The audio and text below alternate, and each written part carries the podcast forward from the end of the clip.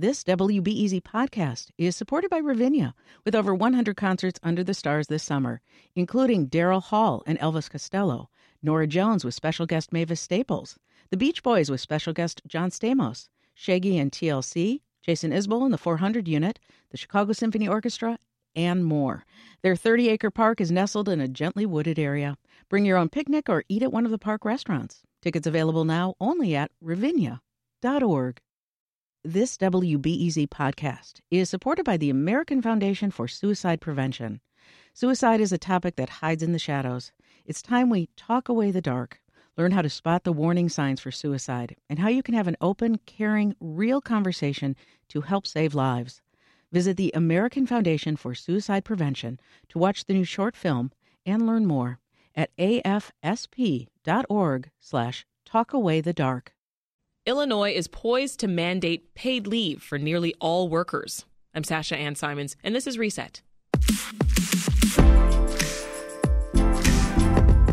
The proposed legislation requires employers in the state to give workers time off based on hours worked. And that time off isn't just for days when you or your child is sick, it can be used for any reason. Governor Pritzker says he's ready to sign the bill into law, which would go into effect in 2024. To get the details and to hear what this legislation would mean for workers and employers, we're talking to Mark Maxwell, who's been keeping a close eye on this story. He's the former Capitol Bureau chief of WCIA in Springfield and the current political editor at KSDK News in St. Louis. Also with us is Ben Opp, HR hotline advisor at HR Source. That's a Chicago area association that's providing resources, support, and services to hundreds of employers. Mark, this is a big story in our region. Break down the details of this paid leave legislation for us. What does it include? Sure. It's really big in the Metro East, just outside of St. Louis, too, where a lot of lower income workers will work in retail or in service jobs. Those are the types of jobs that don't often come with paid leave or paid sick leave. Um, this would start New Year's Day in 2024 once Governor Pritzker signs the bill, and he's indicated that he will do that workers would get a full week of paid leave. And as you alluded to earlier, it doesn't have to be sick leave. You don't even have to give your employer a specific reason. You get one week off. You accrue that time every 40 hours you work. You get one hour of, uh, of paid leave. So it, you accrue it over time, but uh, the employer can just give you that full week within the first 90 days of you starting your employment. That's the way this law is yeah. written. So they can give that uh, full benefit to you right out of the gate. And not many states mandate paid leave, right, Mark? So, what was the genesis of this bill? Well, labor unions are one of the most influential political blocs in Illinois, in Springfield. And for a long time, this has been something high on, on their list to say we want to expand workers' benefits to people who are not in unions, to people who may not already have some of these uh, protections. And, and, you're right. I think only Maine and Nevada have uh, mandatory paid leave, and Illinois would be uh, the most expansive benefit yet. Hmm. So, Ben, this is where you come in. I want you to help put this in perspective for us. What percentage of Illinois employers already provide time off to their staff? Yeah, I can speak to the members of our organization, and we we have surveys, we have good data. It shows maybe eighty percent. I would say, you know, the the majority, maybe the vast majority, okay. already provide some kind of paid leave. So, if if the vast majority is already um, offering paid time off, do you think that this bill will have a significant impact on Illinois workers? Yeah, I think the impact will be, as Mark was saying, on um, employees who are in industries and, and, organizations where it's not as common for that paid leave to be offered, uh, maybe not in white collar positions. Yeah. Well, Mark, what have you heard from workers as you've been covering the story? What are they saying? Well, one, one of the examples that people often overlook is wait staff at a restaurant, right? These are workers who yeah. usually rely on tips and commission, and they don't even make the minimum wage. So, what would paid leave look like for them? Um, this bill contemplates that. It's, this, this, bill is different than Maine and Nevada in the fact that if, if you're one of those uh, wait staff and you take one of your paid uh, days off, uh, the, the, restaurant or the employer would be required to pay you at at least the full minimum wage for that time, um, and not at your prorated um, sub minimum wage, so to speak. So that's an example where workers look at this and say, finally, I have some flexibility. Mm-hmm. Um, I, you know, I don't have to call in. Uh, now, if you can see this coming, the, the law says if it's a foreseeable event, it sort of nudges the worker to give your employer at least seven days heads up. Like, don't you know, give give them some notice. But if it's unexpected, you don't have to give a reason. You can call in and just let your employer know as soon as possible. That part is also spelled out in, in the law, and um, you know, it did face some opposition uh, in, in Springfield. Only two Republicans in the House voted for it, and they were two that were retiring. None of the Republicans in the Senate voted for it, but hmm. uh, in the end, it, it still passed with big majorities. Yeah, and I saw you nodding there, uh, Ben. A big deal for for the server industry. Absolutely, and I think um, it's exciting to see some of those those protections expanded. Um, it certainly is going to have a big impact not only on employees but also on those employers who aren't currently offering that. A reminder we want to hear from you. Tell us what are your thoughts on this statewide paid leave legislation? What difference would it make for you? Call us at 866 915 WBEZ. Again, that number is 866 915 WBEZ. Let's jump to the phones where Sydney in Oak Park is waiting. Hi, Sydney. Welcome to the show. Hi, Sasha. Thank you so much. Um, I am 24 years old, a recent college graduate, and I have never worked a job that has offered paid leave.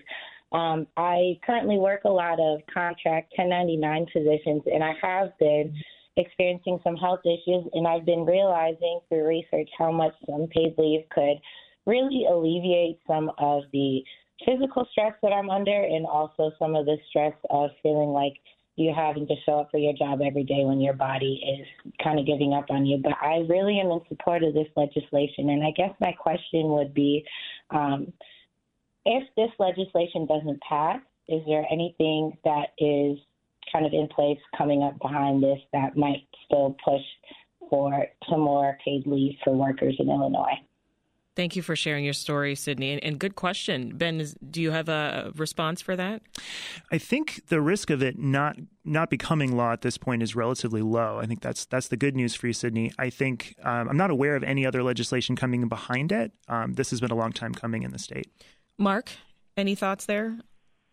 She touched on one of the biggest blind spots in this particular proposal. And one of the things that labor unions and workers advocates have been trying to tackle now for the better part of a decade, which is the contractor employment, 1099 workers in the so-called gig economy. They just they don't come with the same investment from an employer employee relationship uh, on, on, the business side, and they don't have the same protection. So this bill do, actually doesn't apply to 1099 workers, which we know is a bigger part of the workforce. Mm. Um, and, and, that's one of the things that uh, House Democrat Jehan Gordon Booth from from Peoria uh, was looking at, and she goes, "Yeah, there's just it's really hard legally to, to get at that because w- when someone takes you on as a 1099 contractor, they're not giving you uh, the same benefit that they might. It, it's more of a you know fly by night marriage of convenience, so to speak. It, it's something that uh, companies use to limit their um, yeah. I, I guess their, their investment in that worker.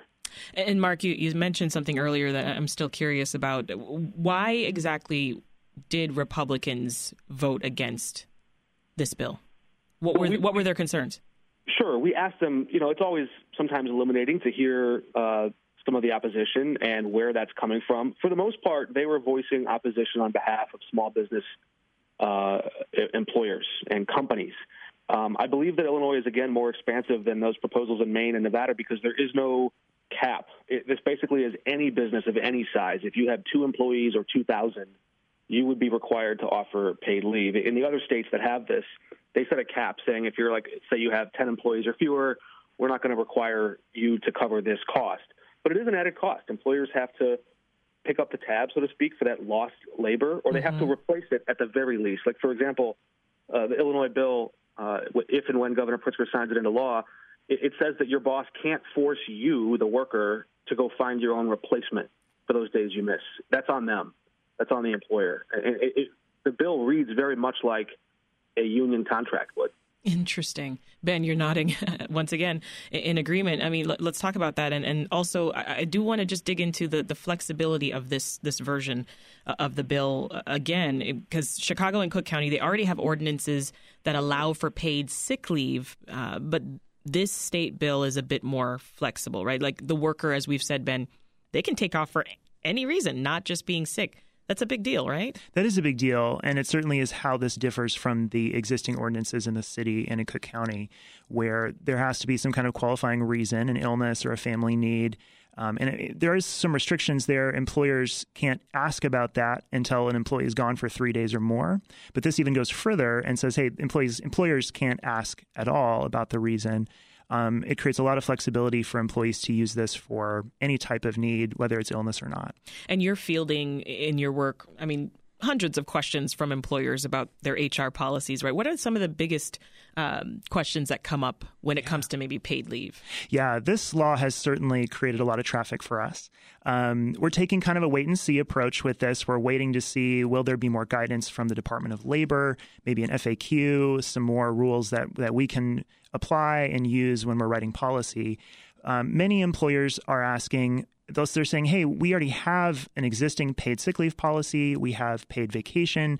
Do our existing policies work, or are we going to have to change them? Um, so that's a question we're taking. We are kind of you know waiting to see, but also saying, hey, if you don't have a policy that allows leave for any reason, mm-hmm. there's a good chance you're going to have to take a look at that. This is Reset. I'm Sasha Ann Simons, and we're discussing how Illinois could soon have mandatory paid leave for nearly all workers. And with us to discuss are political editor Mark Maxwell and HR expert Ben Opp. We're still taking your calls on paid leave at 866 915 WBEZ. If you don't currently have it, what would it mean for you? Or if you're an employer, tell us would paid leave change how you operate? Let's hear now from Lydia, who's been waiting on the line. Hey, Lydia, welcome to Reset. Hi, thank you so much. What are your thoughts on paid leave in Illinois? Yeah, absolutely. So I have been a server and a bartender off and on for 15 years. And there was only once in that entire 15 years that I had paid time off. And that allowed me um, back in Oregon to take a needed surgery, needed two weeks off with pay. Um, otherwise, every time I am sick, every time um, I've needed a surgery or I've had an emergency, when I had COVID this past year, um, anytime I do not come into work, I do not get paid. What's that been like for you, Lydia? I mean, what kind of arrangements do you have to make in order for that to work? It's really challenging um, as someone who has had um, a myriad of chronic illnesses over the years. Most of the time, um, I've been in the mindset that I need to suck it up and go in. Um, and COVID is the one thing that has changed that. People tend to be a little more understanding if you call in and say, hey, I'm really not feeling well, I'm sick. Um, but they say, okay, great, don't come in, but also you will not get paid. Oh, boy. Yeah, and, and sadly, that is the situation for so, so many of us. I mean, I've, I've been there myself in the past. Thanks for sharing your story, though, Lydia. Appreciate your call. Let's hear from Dulce. Hi, Dulce. Welcome to Reset. Hi. Hi. You have a question, an HR specific question? Yeah, my question was, and I, I don't know where to sit on this yet. So, I, and I hope somebody didn't answer while I was asked.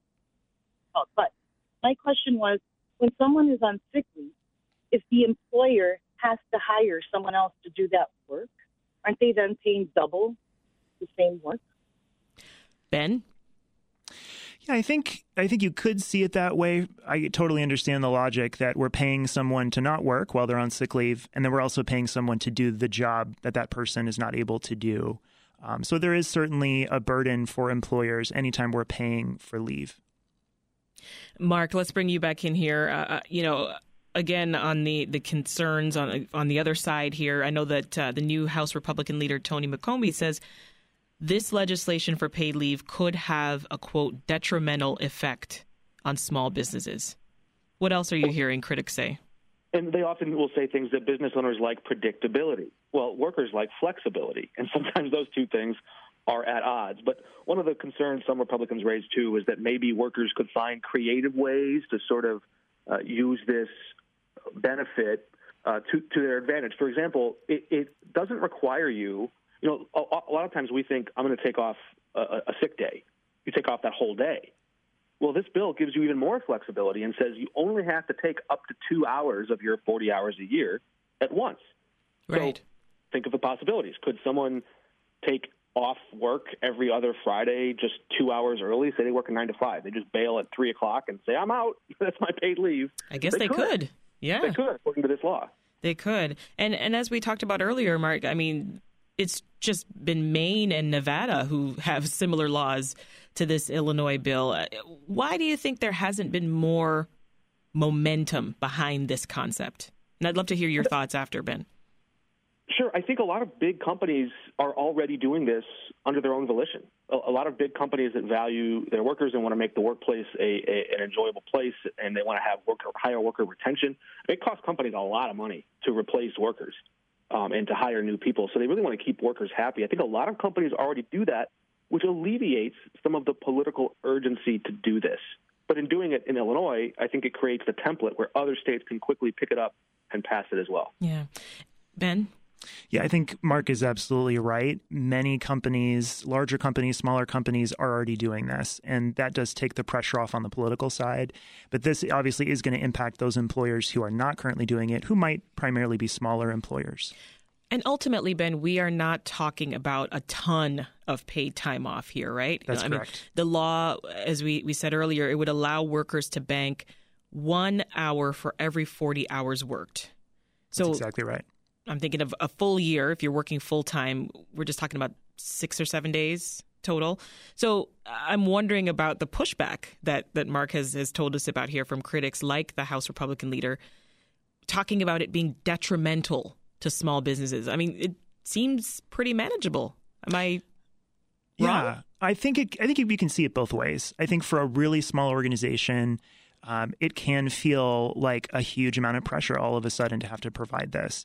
I do think, you know, we haven't talked about recruiting yet in this conversation. I think that's a huge piece that oh, the, the employers who have been successful in this very difficult environment of recruiting in the past year or two have really increased their offerings in terms of benefits, in terms of paid leave.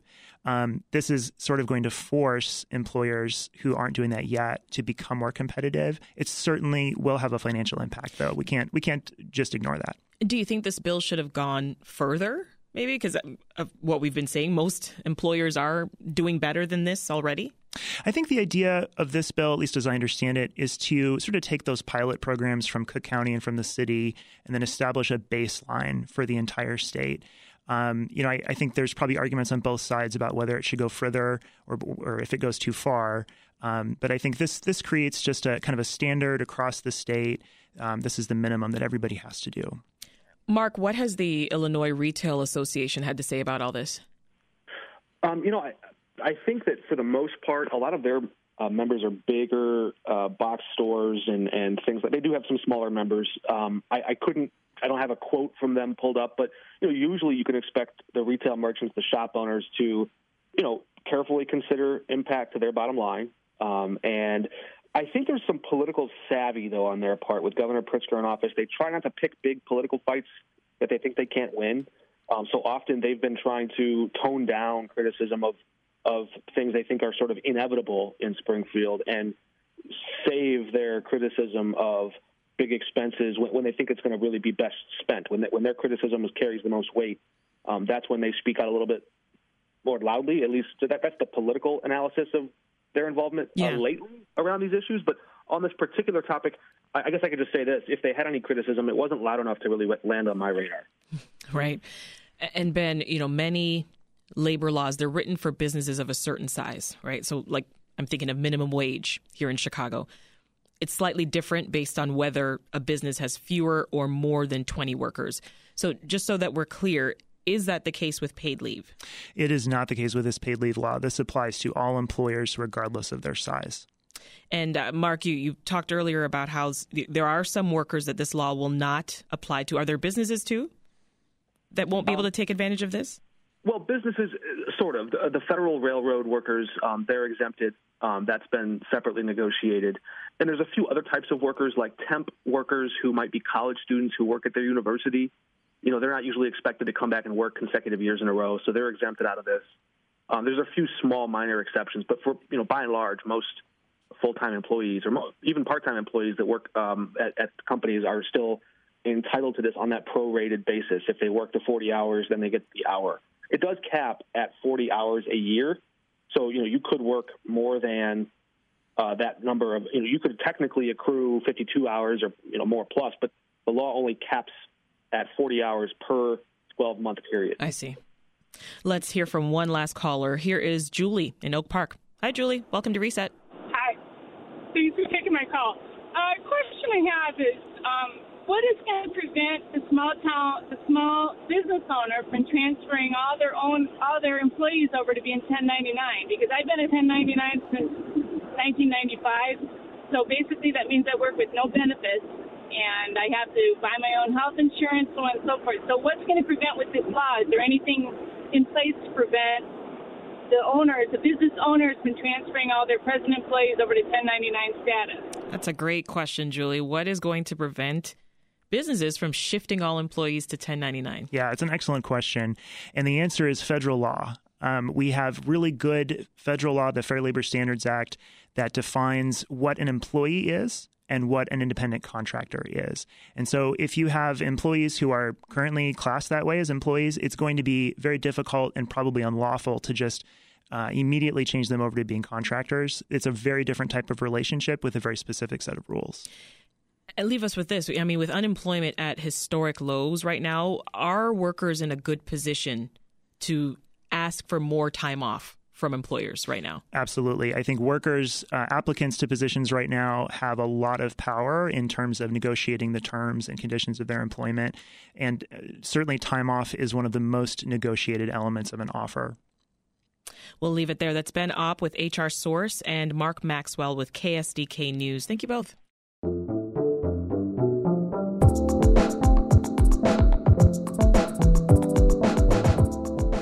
Episode of Reset was produced by Dan Tucker, Maha Ahmed, and Stephanie Kim, and it was edited by Andrew Merriweather. Stay up to date on the news, politics, and arts and culture in the city by subscribing to our podcast. That'll do it for Reset. I'm Sasha Ann Simons. We'll talk to you tomorrow.